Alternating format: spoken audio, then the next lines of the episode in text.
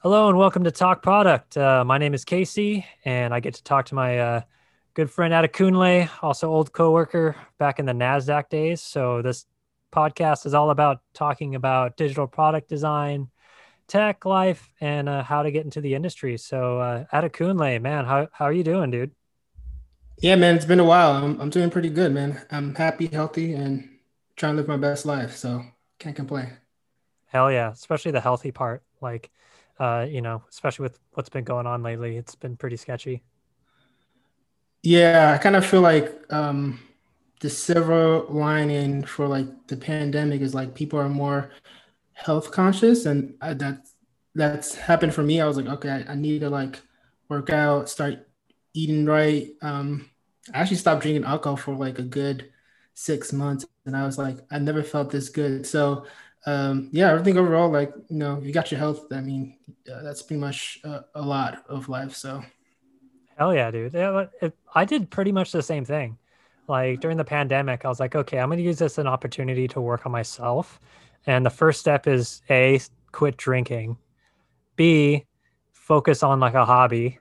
Um, and the weird consequence of that is I got fit like all of a sudden. Like I've been a kind of a stick bug my entire life. And now all of a sudden, like I'm, I feel fit, I feel healthy. And I haven't felt this healthy um, consecutively ever in my entire life. Like I haven't gotten a cold, I haven't gotten a sore throat, like anything. It's bizarre. I feel super lucky. Yeah, that's strange. I, yeah, I feel like that happened to me. I think I was I kind of gave up meat and like was like eating more vegetables and juice and whatnot. And I was like, I feel like again, I don't know how like being on like hard drugs are, but I felt like very focused and like energized. So, um, but yeah, I'm, I'm like really, I'm hoping like once things open up, I kind of could take some of those things I've learned and the habits and whatnot, and kind of bring it into like the new new normal. So, totally, man, that's good to hear. So, I mean, I've known you for a long time. I know it's been like six or so years that I think I've even seen you. um, so a lot of time has passed since you and I worked together, and it's been really cool seeing your your career grow and develop, and to see the different kinds of roles that you've been taking on um, ever since Nasdaq. So like, I know that you are like a full stack developer as well as a designer, super talented like i'm i'm curious how do you balance development and design? Like how do you balance those two disciplines in in the roles that you've been taking on? Yeah i think i've learned to like balance them out. Um i think uh, during our nasdaq days where we were just like basically like like switching between photoshop and then the code editor i kind of figure out like what worked best because I realized that you can't really do both at the same time. And I think when I was at NASDAQ and working on a couple of projects, like I was almost burned out because it was like, all right, I'm doing Photoshop, I'm like dealing with spacing, typography, and whatnot. And like, okay, cool. Now I'm coding things up and like doing functions or whatever like that. So I kind of like come up with a process where I just like focus on one thing at a time. So um, even if it's like I spend two hours on design, then I spend two hours on code. Um, that's kind of how like the process goes. And even when I'm designing or coding, I have like specific goals. So if I'm designing, I'm like, all right, cool. I'm gonna come up with like these three different states and and figure out the layout or like if I'm going to wireframe, I'm going to focus only on the wireframe and whatnot. So I kind of like breaking broke down the steps. Um, so like I'm focusing on one thing because I realized that when you try to do like multiple things at the same time, like you're gonna burn yourself out, and also um, you're probably not gonna do a good job because again, like that's like trying to like put your pants on and brush your teeth. Like it's probably right. work out. So. No, yeah, I hear you. Like that's it's sort of a love hate relationship for me. Like, I love the fact that as a designer, I myself have con- full control over how it's going to be built and how the animations are going to work. Because having that skill set, especially as a designer, it's nice to be able to to be able to control the quality of it. But then the caveat to that is now that your coworkers and upper management see that you have that capability, all of a sudden now they feel like you can take on more responsibilities all at the same time. And at the end of the day, sometimes it doesn't work out so well. So I, I totally hear what you're saying. Yeah. And that's why I think um, managing like boundaries is super important. Uh, and this is actually something that came up recently where I was like, all right, I only can focus on two things, two projects at a time, and one is going to be primary, and so uh, the next thing can be secondary, and anything more, I just won't be able to do. So, um, because I've been in that situation where I was like working on like like four different projects and trying to like design and code and deal with animations and all this stuff, and I was like, oh, I, I I'm just I just physically can't do it. So, um, I've I've gotten better saying no um, once I know like my plate is full um, because I think if I try to take on too many things, like the quality is not going to be as good. And also, like you might miss deadlines and all this other stuff. So, um, again, that's something that I've kind of developed, like being in this industry and, and, and progressing through like different industries and whatnot. So, it's almost like a life philosophy, too if you're confident at saying no, like then it's almost like a form of self-love. Like I, I saw this philosophy on Twitter not too long ago, and I'm sure it's, I don't even know where the source came from, but it's like either any uh any decision you make should be hell yes or no. Like either you're super stoked about it or you just don't do it at all. And I love that philosophy. Yeah, I think that's a that's a good way to put it. Um, I was reading a book called The uh, Essentialism and that's that's basically the idea of it. Is like you have to do what's essential and usually what's essential is like what you're very passionate about. So if you're like someone's like oh do you want to work on this or you want to do that? And you're like i don't know then your your answer should be no. Like but if you hear about a project and you're super excited about it and you're thinking about like oh like how like what's in some ways I could like design a solution or build this thing out then that's gonna kind of help you um like say yes and be more passionate about it. Because I think what's going to happen is like when you work on that project like that, um, there's going to be some bad times. But mm-hmm. again, you just have to remember like what was the excitement you had in the beginning, and that will kind of move you forward. So, um, but yeah, I totally agree on that, and I kind of like use that throughout like not only where we work, but like life and and what. Yeah, it's very experiential too, because like when you're when you're super green and you're first getting into the industry, you kind of have a tendency to be a yes man a little bit, like because I mean, in a sense, you are kind of broke, right? You don't have when you're starting out, you're just trying to make money. So it's really tempting, especially when you have those skill sets, to just take on like everything. I mean, that's what I did. Like when I was not even just coming out of school, when I was still in school and I was taking on work, like any offer that someone gave me to like build them a WordPress website or design them a logo. And this was still when I was like, I still hadn't really figured out where I wanted to lead my design path. Like I wasn't sure if I wanted to make t-shirts or make logos or do websites. Like I knew that I could build websites and I was good at it. Well, I felt I was good at it at the time. Um, as far as like when someone gave me an opportunity to make money somewhere, I just took it. so it's like it's hard when you're a junior to to say no to anything. You you really it's a it's an experiential um, skill. I feel like. Yeah, for sure. And I, I always say like that is actually a good thing because I was the same way. I was like I did, I was doing everything. I, I remember my first job. It was like they hired me as like a graphic designer. Then I started doing web design. Then I started doing front end development, and I started doing some like like back in like Magento. Like I had no clue what I was doing. I was like, all right, whatever, I'm just gonna figure out. But I think the good thing I got from that was like I was able to see what I liked and what I didn't like. So like the back end stuff, I was like, I'm not really digging it. Like I understood it, I understood the points of it, but I was like, I'm not really digging it.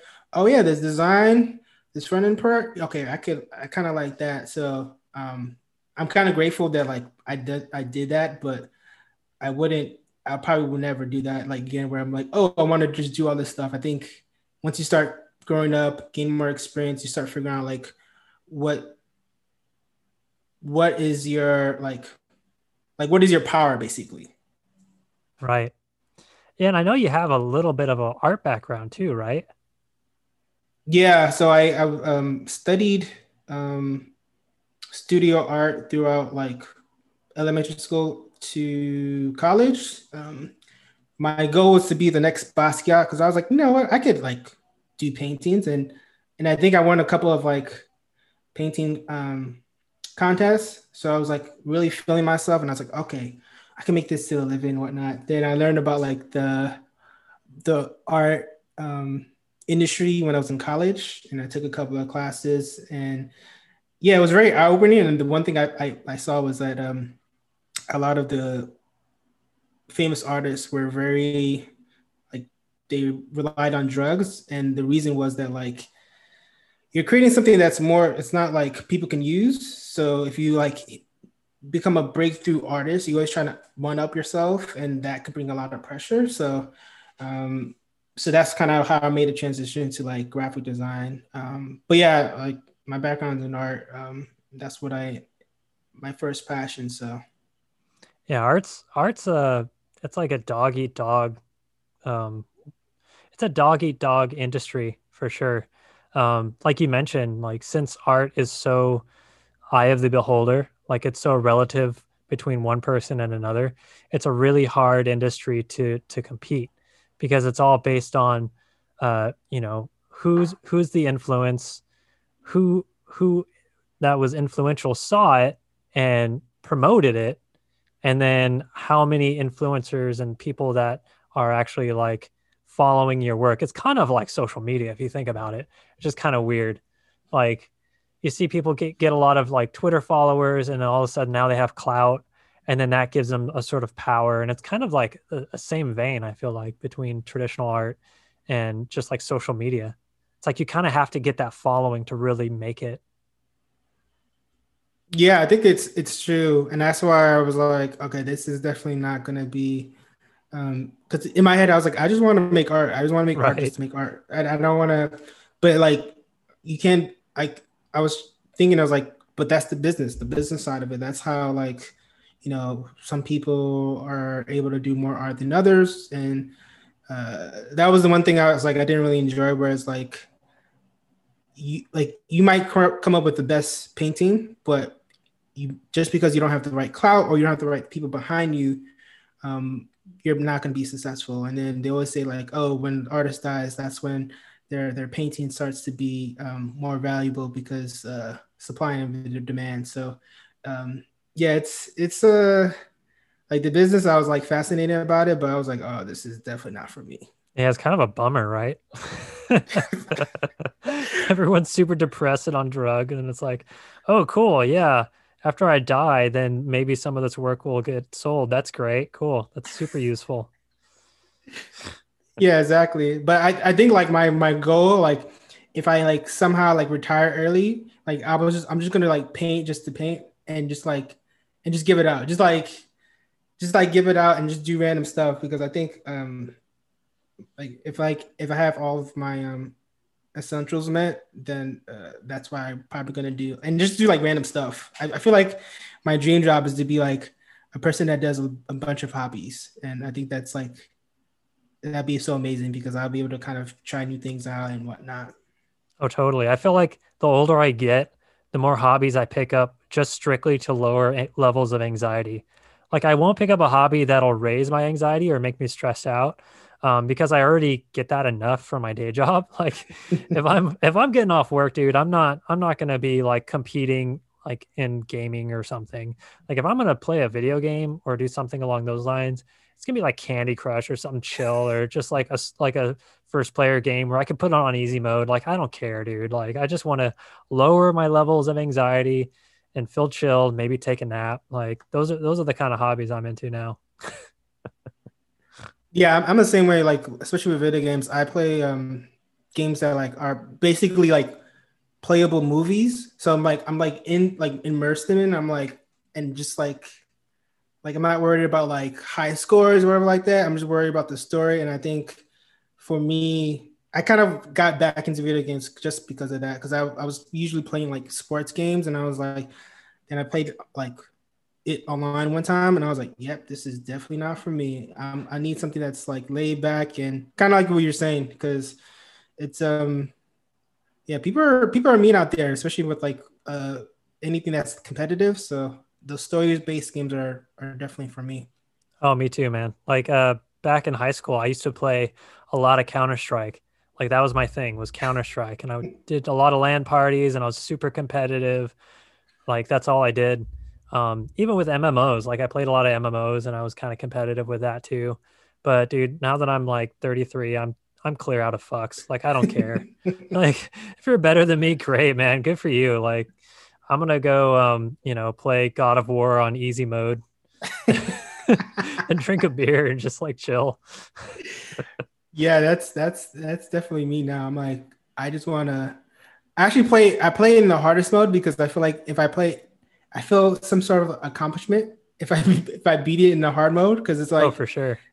Uh, because it's like it's kind of a challenge, but it's like I'm laid back, so it's like I'm not competing like with anyone else but myself. So. no, that's fair. Have you tried uh, Dark Souls? No, I have not. Um, Dude, that game is frustrating. But if you like to be like self-challenged, it's it's definitely a challenging game. I don't even think you can control the difficulty. It's basically Dark Souls difficulty. Like you play it and you have no choice but to play the Dark Souls. And I could be wrong. I might look it up later and I'm probably wrong. But from what I remember, like you can't control the difficulty. So you could die like you could be fighting like a huge dragon and you'll take a wrong step and then you'll get like ran over by a boulder or something stupid. Like it doesn't matter how hard you work, something dumb will kill you. Yeah, I love those games. Like I, it's uh, because I know it's like once I beat it, I feel like I accomplished something. So yeah, I'll definitely, I'll definitely check that out. Hell yeah! So like, what are you working on now? And I want to ask like, what have you been working on since Nasdaq? But that's like six years. So I want you to like talk about um, like what are you stoked on right now? Like um, what are you working on right now that that kind of excites you?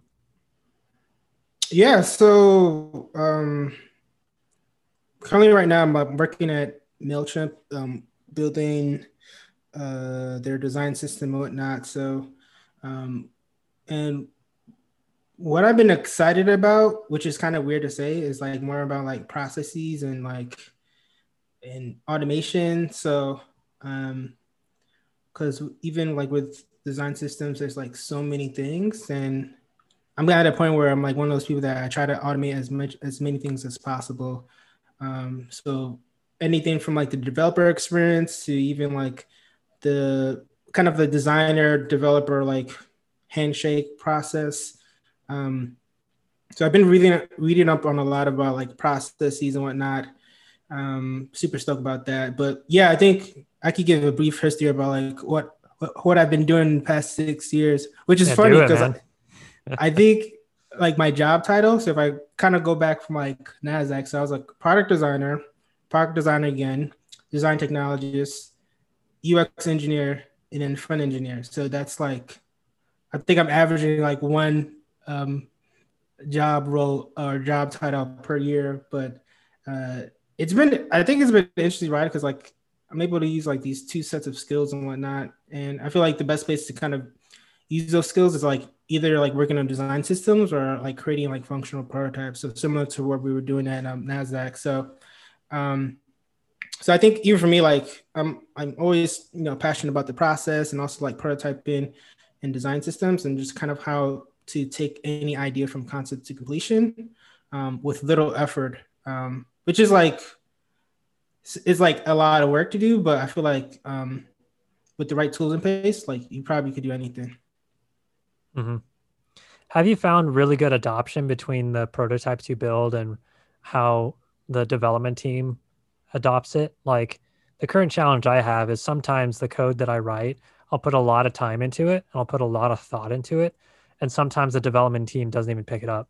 Like I feel like, oh crap, like I just wasted a whole bunch of time. Like they didn't even they didn't even take my css or my bem nomenclature and, and, use it at all like do you run into those issues with at all in your work yeah i mean so i worked with a couple of um, designers that are like are able to like code their their their own designs and I think uh, one thing I would say is that like we were align about like like the best practices and whatnot. Mm-hmm. Um, and I think the idea is like you want to shorten shorten the gap between the prototyping phase and the productionization phase. So the less I have to do as an engineer, the better I can like focus on the stuff. So, and I think the first thing was like um, using um, the components that are be pre-built. So the design, like the designer was using all of like the design system components, and in some cases they had to like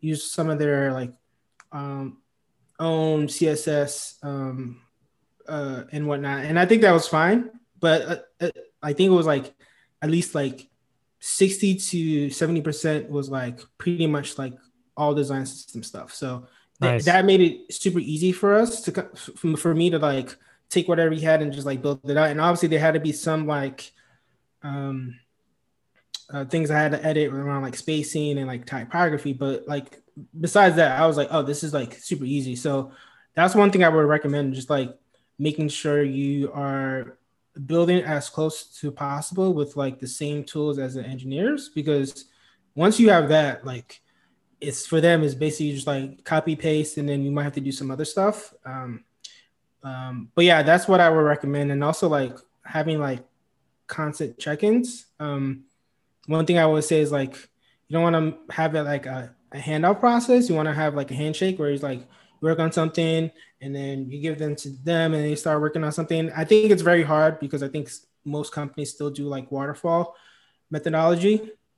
Um, but i think uh, having that close connection and like uh, having that collaborative like um, spirit always helps because it just makes life easier. Like it makes like the more like, and I'm kind of thinking about it from both perspectives. Like if I was a designer, I was working with like engineer that like out like I would just literally just kind of do wireframes, give it to the engineer, like okay, I know how the thing's laid out, and just kind of like take it one step at a time and you're able to kind of um, uncover a lot of the edge cases early in the process like that so um, but yeah that's what i would say like aligning on like the the process and the tooling that's being used to kind of create these solutions.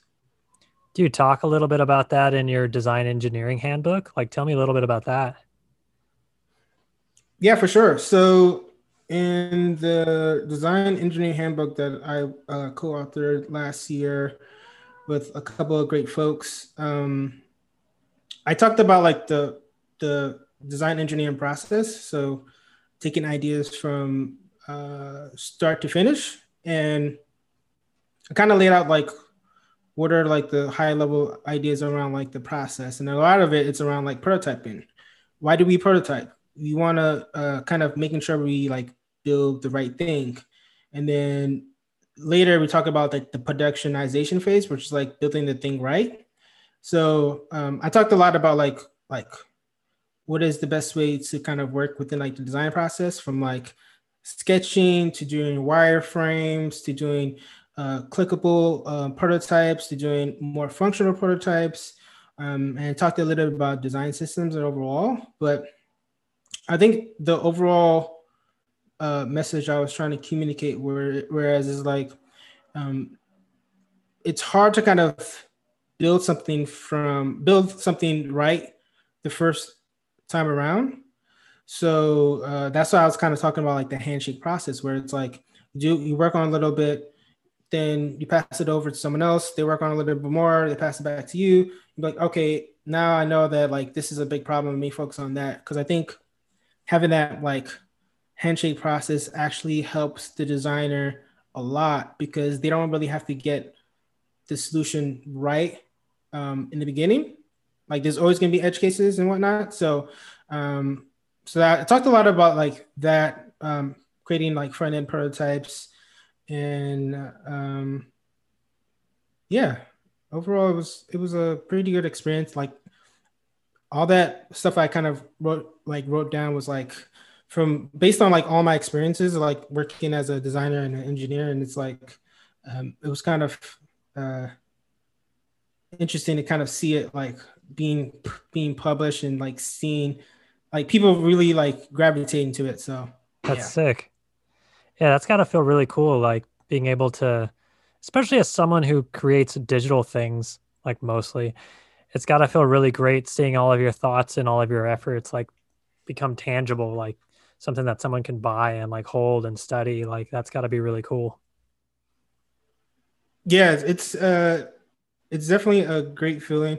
I would say like writing. The whole reason I got into art because I was like, oh, I don't want to have to write or like do anything else. So it was definitely a challenge because how I write was very um, I would say it was like very direct. So working with like a content person to kind of massage it was definitely helpful and kind of doing a way where it helps communicate my idea as clear, clearly as possible with um, that will kind of reach anyone. So, um, but yeah, it's cool, man.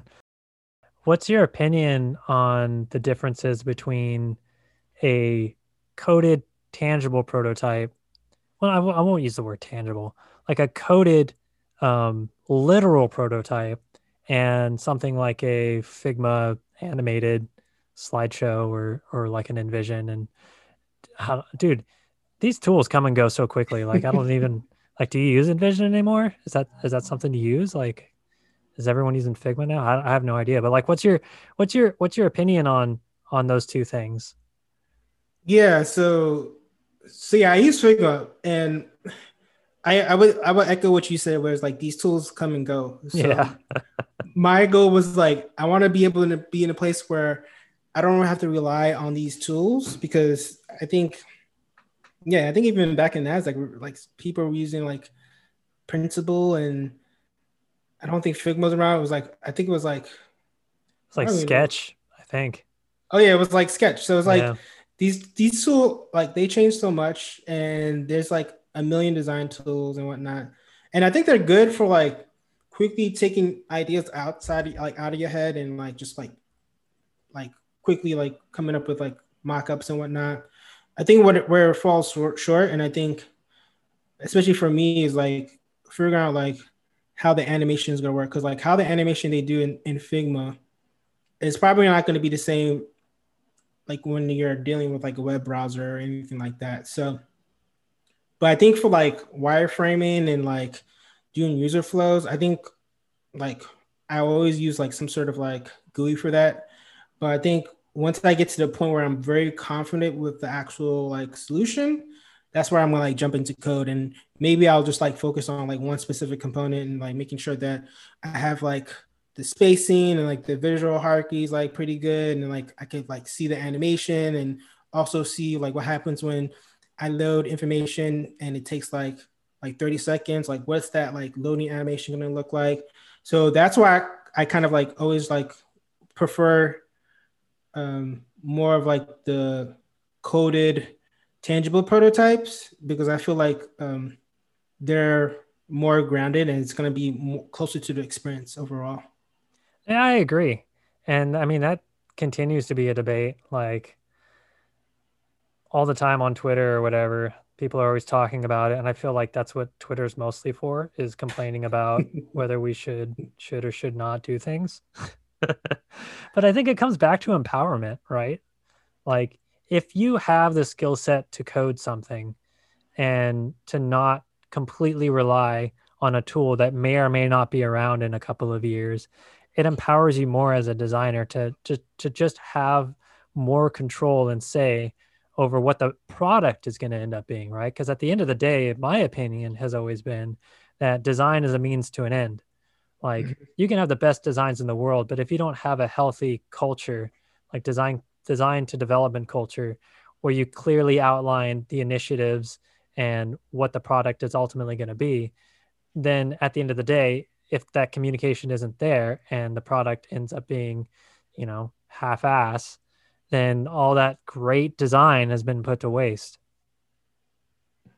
Yeah, pretty much. I, I, I get the same um, same thing. And I also would say like if you think about like designers being like carpenters, like the tool doesn't really make the the carpenter is like the actual experience and skill set of the carpenter. So um, I, I always tell people because they like, oh, like should I learn how like should I learn how to design? I was like, do, well, the question is like, do you want to learn how to design? Don't do it just because like people are telling you. Like, do it because you have like an interest in like how things are being made. Like even for me, it was like, why did my design, the my final design, and the actual like what was being launched, it didn't look not it like it was like not 100%. And I was like, all right, like, what's the reason? And I was like, learning about the browsers. I was learning about like all this other stuff. And I was like, oh, okay, this is interesting. So now I know. And I think understanding the constraints um, is what separates the good from the great designers. Like, they're not gonna, they're not gonna really focus on like, oh, I can't do something. They're gonna like, okay, like this is the box, and I have to like design within that box as best as possible. So. Mm-hmm and it also helps you win arguments in, in sort of a selfish way like i mean I, I feel like i've been in this industry long enough now over a little over 10 years that you get a lot of arguments and a lot of debating within your organization on how things should or should not be built and if you have that school that skill set in your utility belt on how to properly build a you know front end and if a developer comes back to you and says, "Oh, we can't do that because X and X reason," and if you have that knowledge, you can say, "Well, try this," or "Here's another approach," or "Here's an example of a low fidelity way to actually accomplish that goal," and hand it off to them. You've won that argument, right? You can't just go, "Oh, okay," and now you're at the whims of whatever development does or does not want to do, right? yeah, I mean, that's and I that actually happened to me early in my career, and I was like, wait, like they were like, yeah, we can't do this. And I was like, can't is a strong word. I was like, they're, they're, like we're like, yeah. I'm like, people are saying like, yo, we, we have like, people are building like paintings with just like HTML, CSS, and I was like, can't like this this.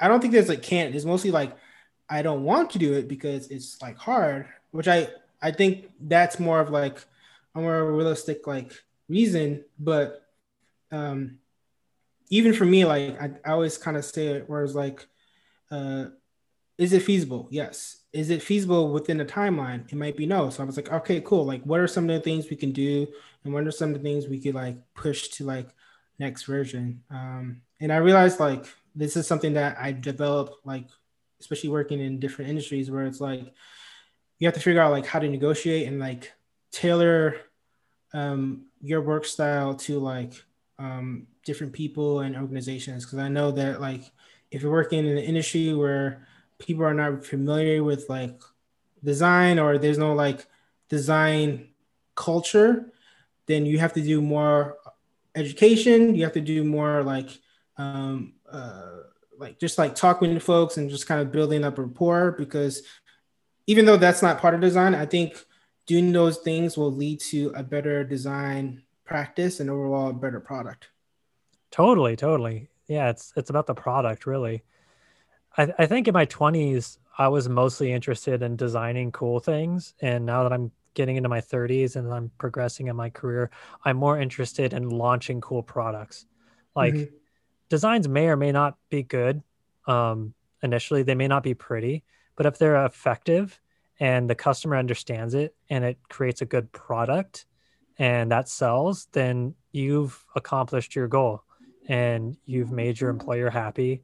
Now you can continue collecting great health insurance and a salary that you deserve. because at the end of the day, we all want to get paid and we all, you know, that's why we work. I wouldn't be doing design if I wasn't getting paid for it. I'll be honest, man. I'll be, I'd, I'd be making art. You know? Exactly. we were in a utopian situation. Hell no. I wouldn't be doing this. I said, "What's the point?" I was like, "Uh, yeah, like I'm gonna do what I want to do if I get paid for it." But, um, but I think you hit it in the head, especially like how I've seen it, and also like if you break down like UX versus like UI, because mm-hmm. I think like both of them are like equally important and whatnot. But um, one example is like Craigslist. Craigslist is like it just does the job. And people are like, oh, it's ugly. Like you should be designing it. But I was like, it does a job. So it's like, like whatever you think about, like especially like with some of the other stuff, like products that come out, like people like really overthink it. And I think that's the whole idea is like you want to launch product and also all the products that we all use today from like Facebook, Gmail, Google, whatever like that, their first iteration was like probably super ugly. It was like like if you look at it, it was like it was not visually appealing. Mm-hmm. But the whole idea was like, all right, let's make sure we're building the right thing, making sure like we're solving problems, making sure that uh, we're appeasing the, the the the business needs and the the users the user needs and the business wants. Um, and once you kind of figure that out, you can be like, okay, cool. Let's like let's make sure we build it right. So let's like like making sure we have like a style guide, design system, and all that stuff. So um, that's kind of been my, my my thought process a lot, especially with like any project I take on. Is like I'm not really trying to focus on like hitting their home run. I'm, I'm focused on just kind of like getting that single, getting that double, and build up that momentum until like I hit that home run, if that makes sense. Oh, totally. No, it's it's about getting the job done, really. Um, I mean, you could spend all day making sure it's pixel perfect, but like like I mentioned before, you could spend two weeks on a on a layout making sure that every pixel is where it's supposed to be and you've thought really hard about the scaffolding and you're using grids but then if you don't have a healthy communication system or or a healthy uh, relationship with your UX department and the end goal doesn't fit all of that hard work that you put into the design then it's like you you got to start working on something else you got to start finding a new way of doing things yeah, pretty much. And sorry, I think there's a there's an ice cream truck. Uh, oh, don't sweat it, dude. Sometimes I'll have my cat like in the middle of an episode, and we've tried shutting the doors and we've tried locking her out of of doors or whatever. Even stupid things like if I shut the pantry door, sometimes she'll start crying at me, even though she doesn't need access to it. So she'll like jump up on the table and like totally interrupt an episode, and I'm just like, whatever, man. It's nobody cares. no, you're good. Um, what was I gonna say? Yeah, I, th- I think that's like been my my big shift. And you mentioned like pixel perfection. That was the mm-hmm. one thing that like in the beginning of my career, I was like, okay, let me make sure like every corner is right. And I think, I think it was during like my time at Nasdaq where it was like, I was like focusing on this one thing for like a day, and then it was like went to critique, and they were like, oh, this is this is good, but this could be better. And I was like, I just wasted a whole day just like creating this thing and making sure it's pixel perfection, but it wasn't the right thing. So um, that's when I started just kind of being very like I don't really hold my designs close to the heart no more. I'm just mm-hmm. like I just do them. I just let I just let it go. I get feedback. Like, and I think how it shifts is like I stopped even referring to them as like designs. I was like, this is like a prototype because when you say a prototype, you're implicitly like giving it meaning that like it's not like this final stage. Um, and I feel like once you do that and you're like um, your ego is not not attached to the actual work, you start to look at it in a more of objective way where it's like, all right, is this accomplishing the goal? And then you talk to other people and they're like, well, this is good, but you know, we can make this better, whatever like that. And I think working in like the small iterations and cycles and kind of taking something that's like it could maybe start from like a, a sketch to like something that's more of like a, a full experience. Um, i feel like that's like a, the best way to work because um, again you work in small steps. And it kind of um, allows you to kind of make mistakes and kind of iterate as you go. I like that you said that that you stop calling it a design and you started calling it something else like a prototype or a concept or something along those lines. Because you're right. Like when you design something for a company it's not yours. It's you know once you're done that is the company's and you have to look at it objectively like you mentioned and be dispassionate in a sense about it and be critical right? And it's really hard to be critical when you've tied your ego to to something that essentially isn't yours because you're being paid to to do that craft yeah, and I think, and it's actually interesting because it was something that I've learned um, in art school where they had the idea, and you probably more familiar with it, where you have like that practice where you do like was it like 30 minute 30 second sketch? So you just like you literally yep. just sketch something in 30 seconds and like gestures? Yeah basically. And that's what i how i call it where it's like all right let me just like throw stuff at the screen like move it around see if it works all right this doesn't work let me try something else and whatever like that and i think kind of having that flow like really helps you like um, generate a lot of ideas. And that was one thing I was talking in the actual chapter of the design engineering book, where it's like they have this thing called like the was it fuzzy front end. Um, but the whole idea is that like in the beginning, you're gonna have like a million ideas, and 90% of them are gonna be bad.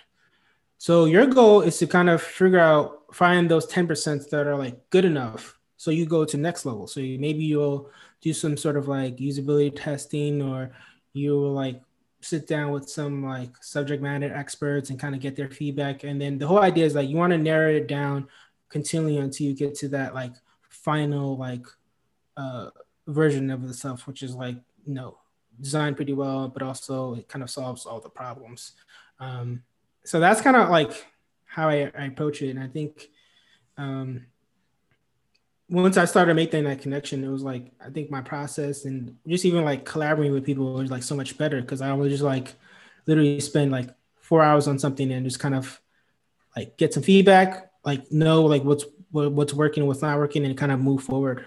Mm-hmm. People make that argument all the time that design and and art have no connection, which I personally think is bullshit. Like when I was in art, uh, when I was studying art, you made thumbnails, like you made mm-hmm. thumbnail paintings, thumbnail drawings to see if the composition would work out, right? You wouldn't just start with a huge canvas, you would start with a thumbnail. That's the same thing with rapid prototyping. It's, a, it's the exact same thing. You're testing whether to see if this workflow or this particular layout is effective with the user. And if they understand it or it doesn't have to be a work of art it doesn't have to be a huge framed piece of artwork it just needs to be a thumbnail it needs to be a concept. And so there are a lot of connections between art and design in my opinion. And um, i think people really need to look look at things like art and maybe even just take a community college course and, and learn the fundamentals and you might take some you might have some takeaways to take with you when you get back to your full-time job like thumbnailing no, I think you hit in the um, in the head with that um, because someone told me the same thing, and it was like, yeah, it's like to- totally different things. And I think in the beginning, I was treating them as two different things, but then I was like, wait a minute. I kind of like it was like taking a drawing class, and I was like, wait, this is basically like prototyping, especially when you're like, if you have like you said like a bit canvas, you're not gonna be like, oh, I'm like I'm just gonna draw and hope for the best. Like, no, you're gonna be like, okay, like, is this like is the composition right? Like, is the angle right? Okay, let me like maybe not. Let's like try a different one and be like, okay, this is the perfect one. Let's graduate to a more bigger um, canvas and whatnot. But you're not starting from scratch because I think that's the the biggest thing like artists like dread was like starting with a blank canvas. And the idea is like oh you're not starting with blank canvas because you already have these concepts already. So you're just taking one of those concepts and just adding more details to it. So and that's a pattern library. There's another connection right there. And and artists like um a lot of times they'll start with a wet wash. And so you you already get some like ambiguous shapes in there which kind of triggers your imagination. And you start to see landscapes and you start to see figures and you'll play with that and and the thumbnail and that's a lot like playing with a pattern library. You're not starting from scratch. You're not starting from a blank canvas. You have this whole library of elements that you can use and play with where you have at least a starting point. And then from there you can figure out what the end goal is going to be. So there's a lot of connections i feel like. Yeah. And i think um also someone made the point about like they were like what should like product designers like learn and and they were saying first they should take an art class and second they should um take like an english class which i like totally agree because like i think the the art it kind of helps you create those ideas and like just journey as many ideas as possible. But at the end of the day people are coming to your application because um, mostly because of the information. And then for me that was something i was lacking where just like the words. Like I was like, oh yeah, like this could be pretty and whatnot. And this is like back in the day when we used to use like Lorem Ipsum um, in our like in our print um, projects. And then once you start putting real copy in there, actually change. You have to actually change the design too, which I was like, okay, so. Um, but that was one thing I was kind of thinking because um, people were. I'm I'm still getting used to like the idea of like a lot of um, product designers don't have like our background where we started with art and then we kind of made the transition into um, um, the digital space um, because I think it's like super helpful to have, um, especially when you're dealing with more complex um, UI um, uh, screens and whatnot. I saw I stopped using Lorem Ipsum because I kept seeing it show up on production, and then we get in trouble for it. Like, yeah, really? you didn't see that that was Latin. Like, did you really think that came straight from the PM? Cool. Wait, I think that did happen in like we were at Nasdaq. It was like it was like we had some, like bacon Ipsum or something. one of the older ones. Yeah, hipster Ipsum. I don't remember which one it was. But it was kind of funny because it was like, like, because usually you like have people like that QA it. So I was like, I just assumed that people would like say like, wait, this doesn't sound right for a, a financial application. But you know, I think sometimes things to get like um, uh, kind of go through like the cracks and whatnot. So, but I think it's true. It's like you start like you have at least take a stab at the, like the actual copy. It might not be like the best, but as long as it's like like going down the right direction, you always iterate as you go. Yeah. I mean, what else are you working on lately? Yeah, so I've been getting to um, the idea of like minimalism. So and this actually started when I was like,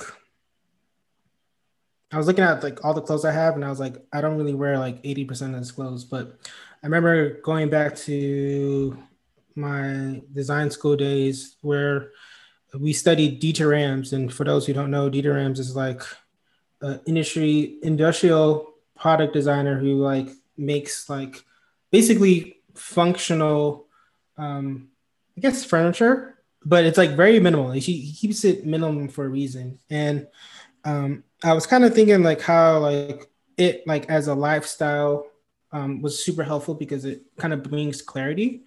Um, and I think when I was looking at like some of the past um, uh, good works around, especially around like posters and whatnot, like they kind of express this whole idea of like minimalism. And I think the idea with like minimalism is like you kind of focus on the bare essentials. And especially with like with design you have to be very in tune to how to use color and typography and and spacing and, and, and hierarchy and whatnot. And um, that's something i've been using a lot especially again like i said in life and also uh, in work. Like i try to minimize like even like the tools i use because like you could use there's so many design tools there's so many development tools and i try to like pick tools that can withstand time like those things that are like super classic like like html css and javascript that ain't going away so that, that's like i call that the classic tools where it's like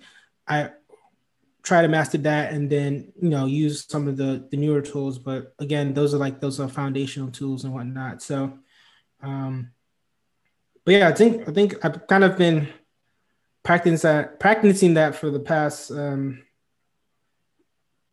year or two. And I think overall it's been like a good experience. Like I feel lighter um, physically and like mentally. So, um, but yeah. Has that been going like hand in hand with, uh, cause you mentioned that you've been giving up meat, you've been focusing more on like in your, your health lately. Has that been going hand in hand with, with that lifestyle? Yeah, pretty much. Cause the, the whole idea, um, I remember watching some sort of video and then it was like, and the person was saying like, yeah, like in order to be healthy, you just have to do what works. So you have to work out and you have to eat eat pretty good. And they were like, yeah, you don't want to like overcomplicate like a lot of stuff. Like you eat like vegetables, you eat um uh like fruits, you eat uh some sort of like beans or whatnot and then just keep it super simple. And I think for me, um, it was been super. It made it super easy to kind of adjust because it was like, oh, like I could just meal prep on like a Sunday and then basically um, have my meals prep for me for the whole week, and then it makes life super easy. And I think um, same thing like with working out. Like I think before I was trying to do like hundred different like workout routines, but I was like, all right, I'm just gonna set a schedule and I'm gonna do these five workouts. I'm gonna do uh, three sets of eights, and and that's gonna be it. And I think it helps you become more consistent because you don't have too many things to kind of take care of. So, mm-hmm. I've adopted yoga, like daily yoga, and at first I started it as a as a like a fun thing, but now I do it to keep my body from falling apart because I've also started uh, surfing a lot, and that's become a really uh, important part of my life, and I've been really passionate about it. And yoga has helped me you know, stay limber. It helps my knees. It helps me. It helps my back. I only do maybe five, five of the fundamental poses of yoga. I don't, I don't do anything else, anything crazy. Uh, I don't really care about any of that. And all of my workouts, I call them like prison workouts, like you know, push-ups, pull-ups, like dips, planking, things that you don't really need a whole lot, right? Um, and honestly, like like you mentioned, since I've only been focusing on minimal versions of that instead of going to the gym and trying out a whole bunch of crap. Like I feel like I've been consistent too. Like it's really easy. Um, after the first three months, you kind of stop thinking about it. It it becomes automatic. Like you don't even have to like consider do I want to do this or not. It just becomes a part of your your everyday routine.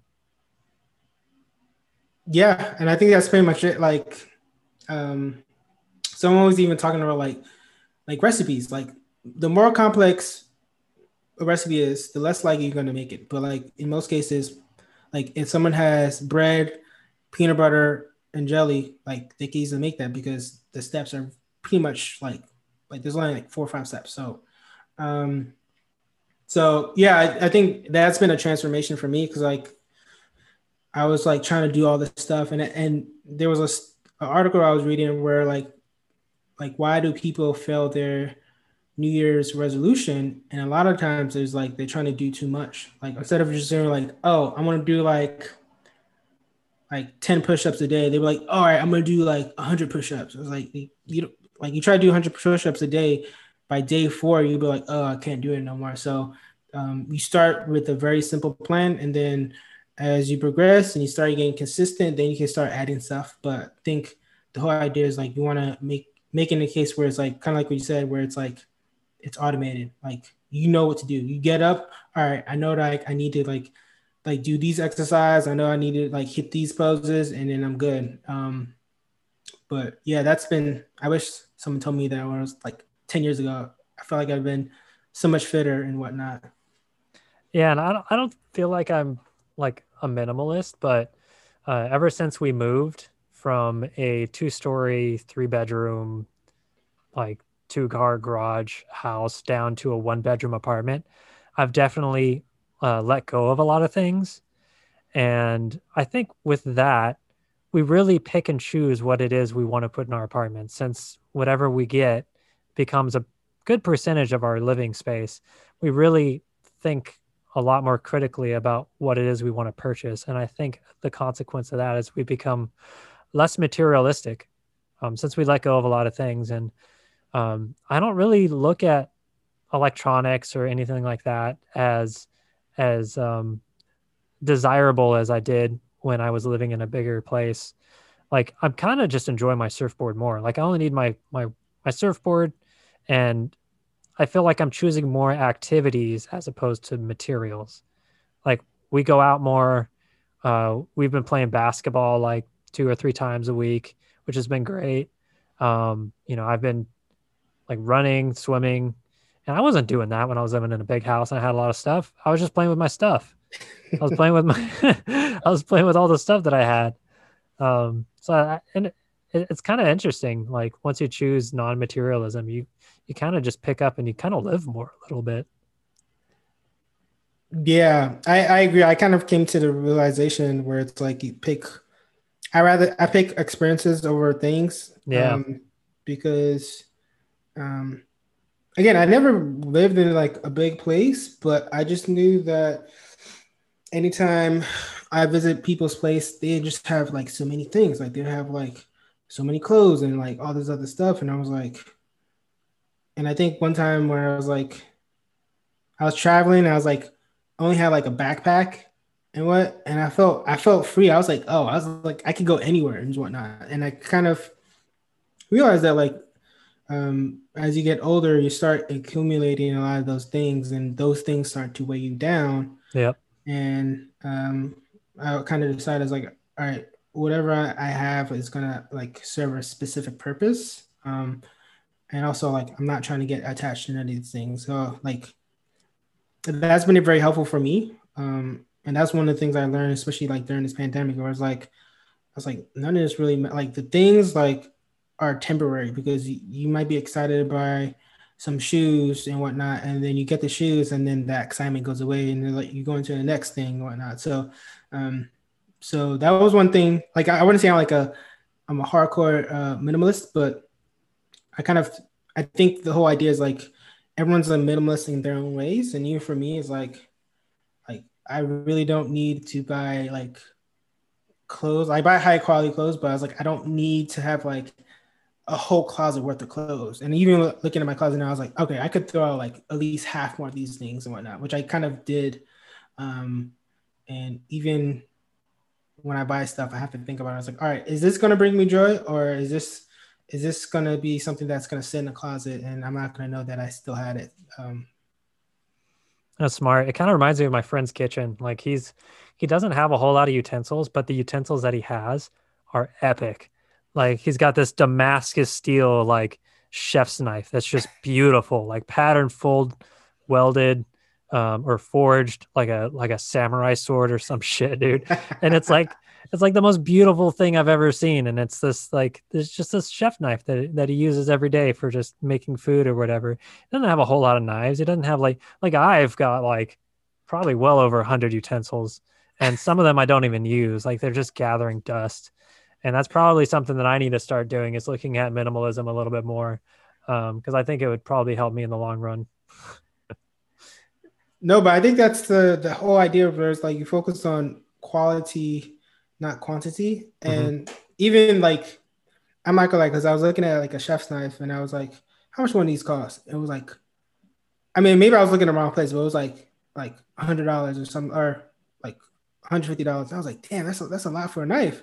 But then I started looking into it, and they were like, well, like the like the the person that I was cutting, like they were cutting through stuff and it was like everything was like butter. I was like, yeah, my knife doesn't do that. So I was like, maybe, and I like, I'm starting to think, I was like, all right, I get that quality stuff and that lasts me for a while. And I also have to take care of it, which I, which is okay. It's something I'm going to use every day.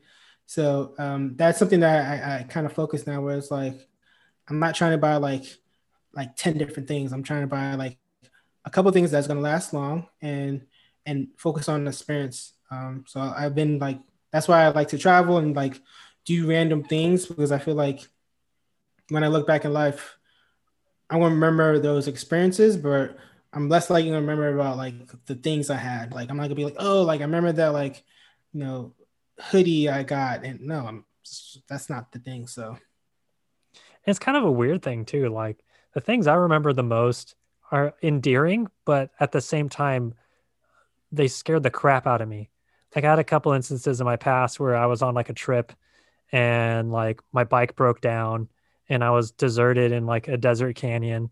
Looking back on it, it's kind of endearing. It's like, oh, that was kind of a cool experience, like having to fix my bike like in the desert and um, you know, going on that trip and seeing Baja like in a tent and stuff.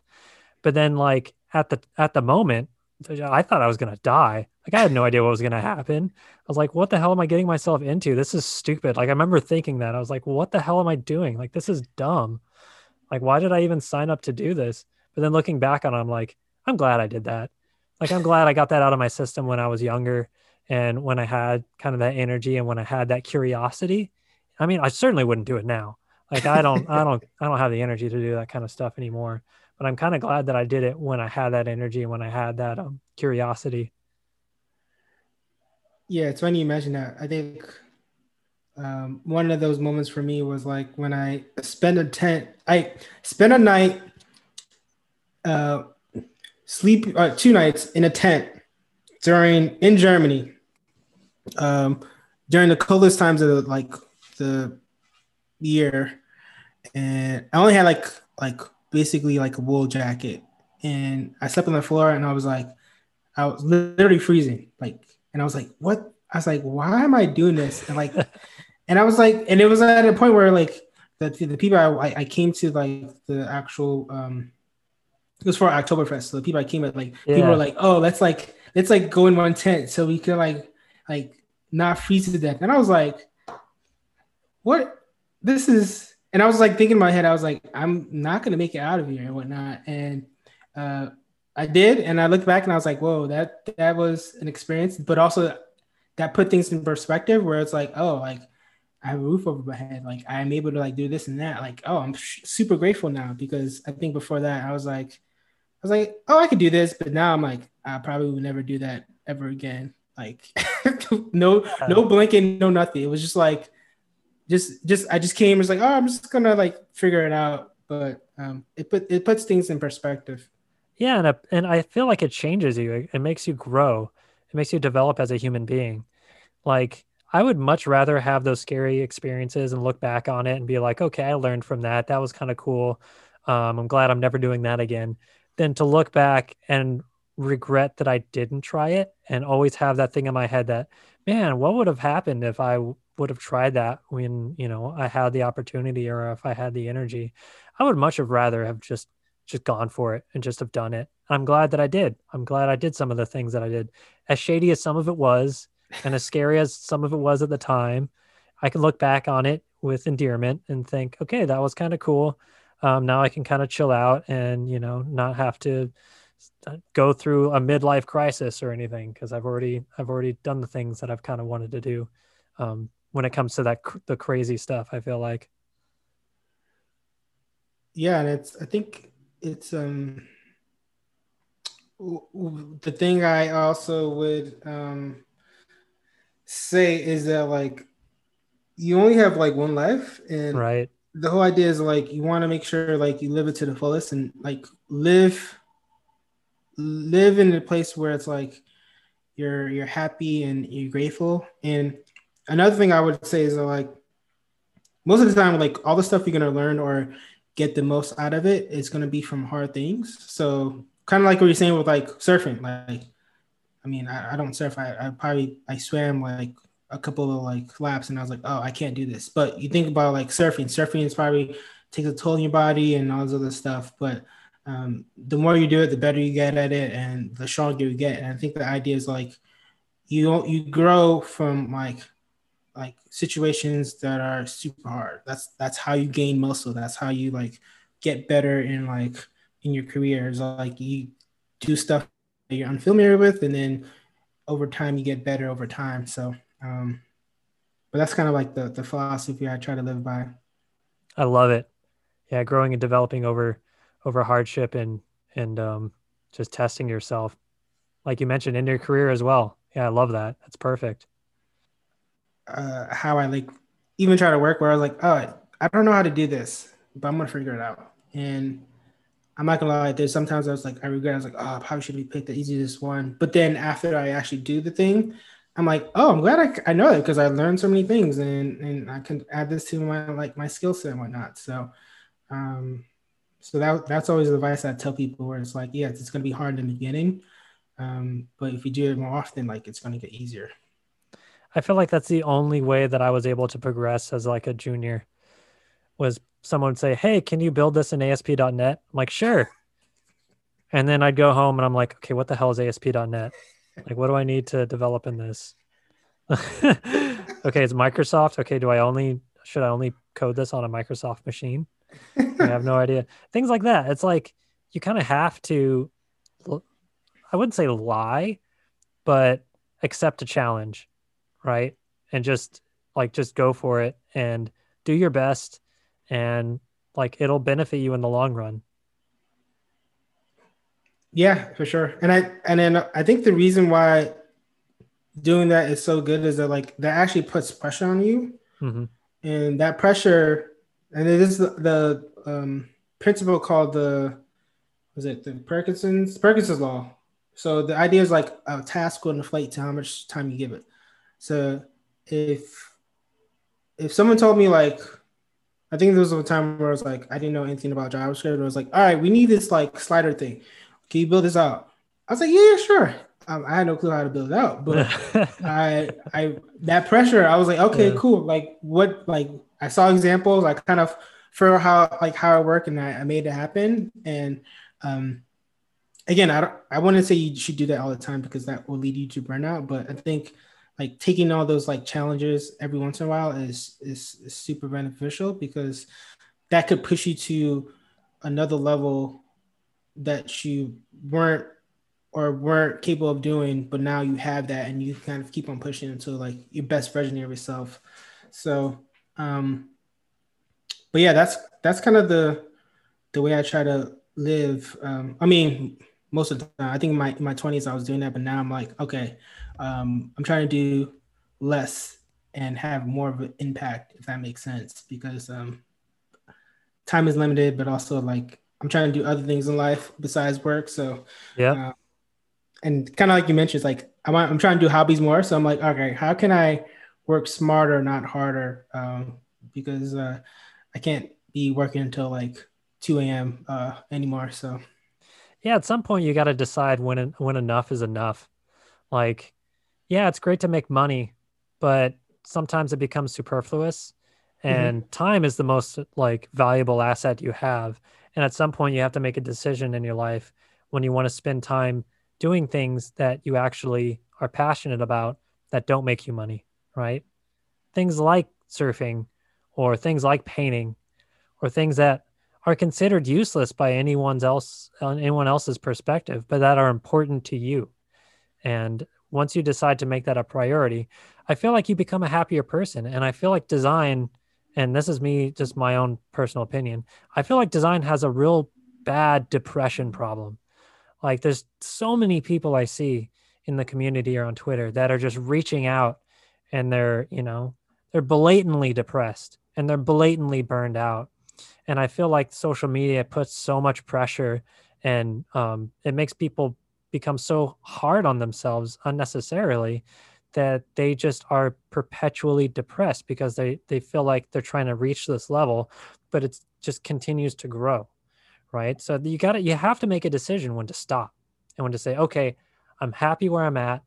I'm making a decent salary. You know, I've got health insurance. Okay, now what can I do now to make myself happy, to decrease my anxiety, and to be healthy, and to pursue things that I'm sincerely passionate about that don't make me money?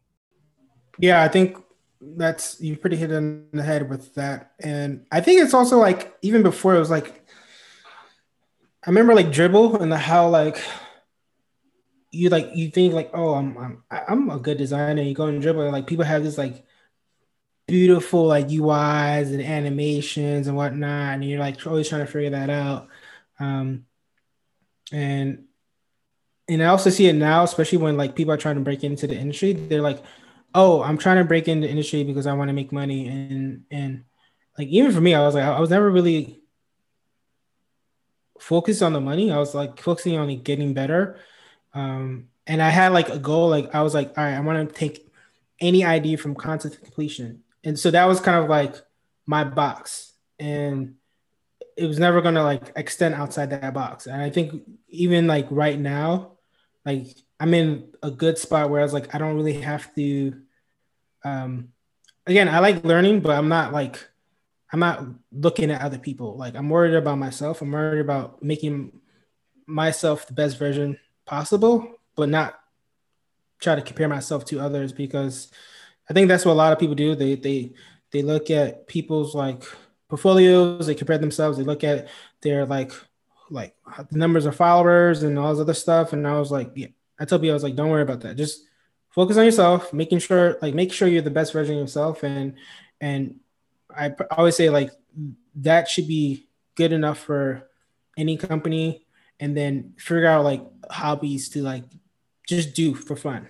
And I think I was reading a book and they were saying that like one of the one of the most important things like that like leaders, generals, or anyone that's like was part of like some sort of movement that was like super stressful is that like they had a hobby to escape to. And I think they were saying that like I think Winston Churchill, he was like an avid like painter. So he he would he scheduled time to paint like I think either every day or every week. I might be wrong about that, but um, once I heard that, I was like, oh, this that makes sense. And I was like, that's why I was like, I try to do stuff that's like like working outside or just like doing stuff that's like out of the ordinary because I think even when I take that break, I come back with a different perspective and I feel more refreshed rather than just like staring at the thing and like trying to get better and whatnot. Like my whole thing is like I get better so I could get um, more efficient and closer to like my personal goals and never to the case where I'm like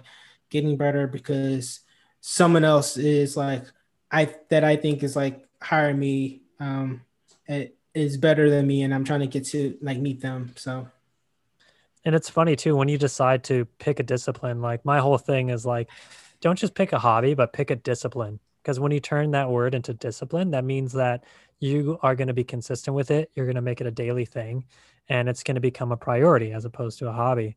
And when you choose a discipline and you actually practice at it and you get good at it not only do you have more fun but this weird thing happens where you get less dependent on other people.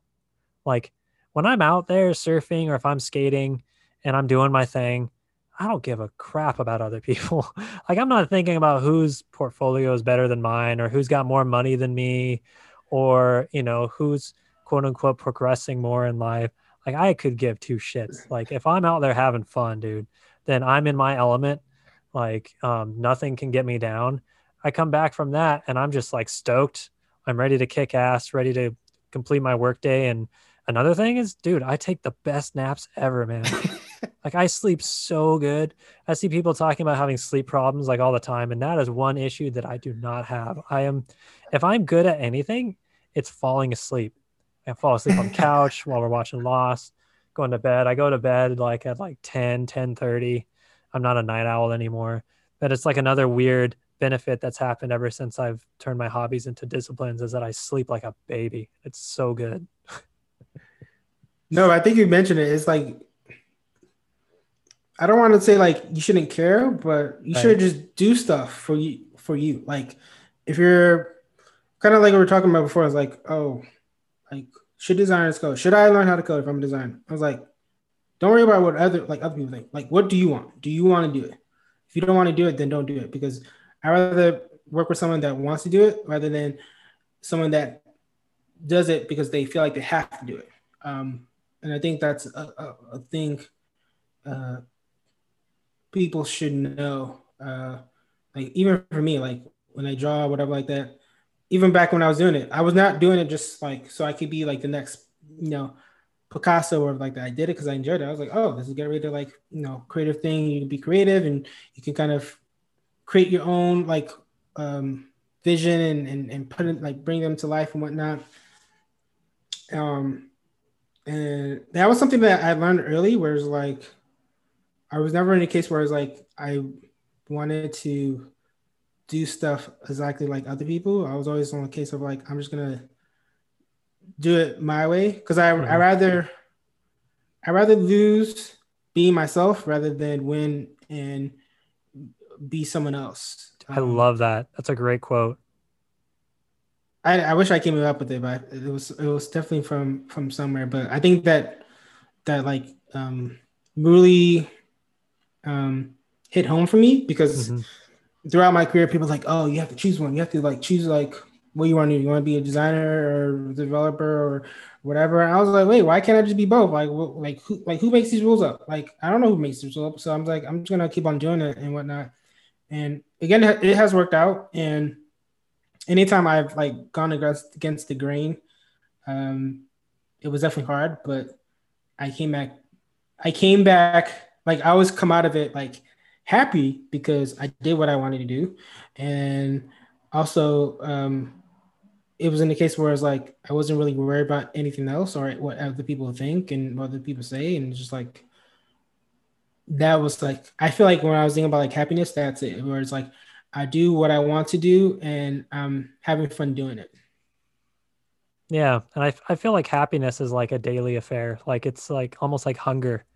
You kind of have to keep feeding it, and you got to feed it good stuff. And the good stuff are the things that you're passionate about that no one else really cares. Like one another weird passion of mine is I love drawing fantasy artwork. Like I've been drawing fantasy artwork since I was like a teenager, and it's super nerdy.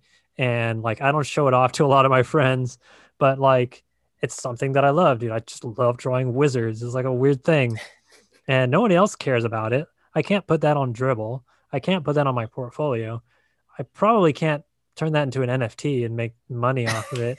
it's just like my personal passion is I love drawing fantasy um, you know, and I don't care if anyone really cares about it. I'm not emulating anyone, or at least trying not to emulate anyone. Um, but it, you know, I go, I come back to work and I'm stoked, and I get to do what I want to do. See, I think that's the way of life. Casey, you should write a book about that. How to how to how to live your best life. Because I think, um, yeah, even now, like people are just um, I don't say people are workaholics, but they, they are focusing on like trying to get ahead of other people. But I was like, you know, like life is not a race, it's a journey. Like, and everyone has their own journey. So it's like, that's why I would say like you don't want to like put people on pedestals or mm-hmm. Make assumptions about like people that have lots of money because there's a lot of people that have lots of money and still unhappy. And I'm like, hmm, that might be, that that doesn't sound right. I'd rather be like um someone that has okay money and like is happy rather than having like millions of dollars and have a big mansion and like feel lonely and depressed and whatnot. And I think that's the whole idea is like you have like happiness is internal and mm-hmm. you have to figure out like what makes you happy and make sure you protect it because people are gonna try to shit on it and try to uh what they say um dim your light.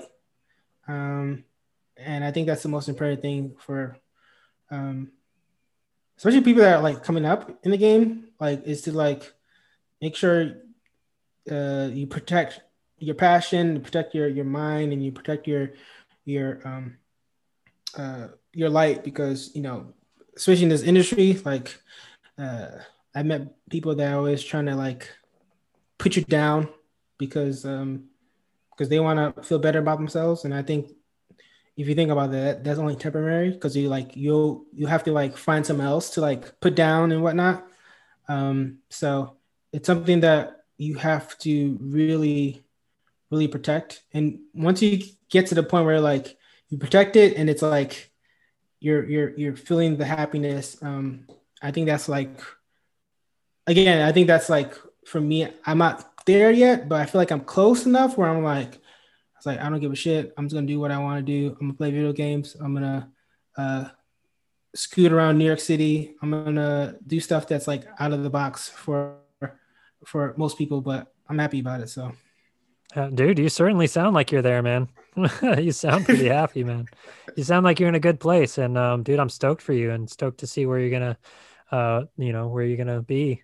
So, so Adekunle, how could someone get a hold of you? Like this is a time to to plug your to plug yourself and to promote um, you know, whatever you're excited about or working on next or because I'm I'm stoked. Like it's co- it's been cool seeing the stuff you've been working on. So uh how can people get a hold of you? Yeah, for sure. So um you can visit my site at adekunleoduye.com. Um, throughout social media, um, my handle is like Adekunle Oduye, so it should be pretty easy to find me.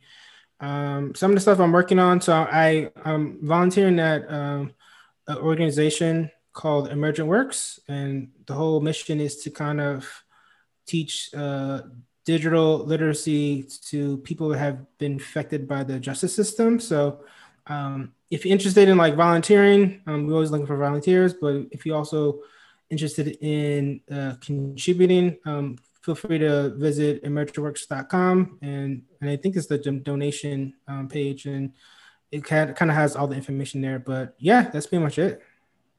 Cool, man. Well, uh, thanks again for joining, dude. It's, it's always good talking with you. Yeah, man. It's been a pleasure. Cool. Peace. Peace.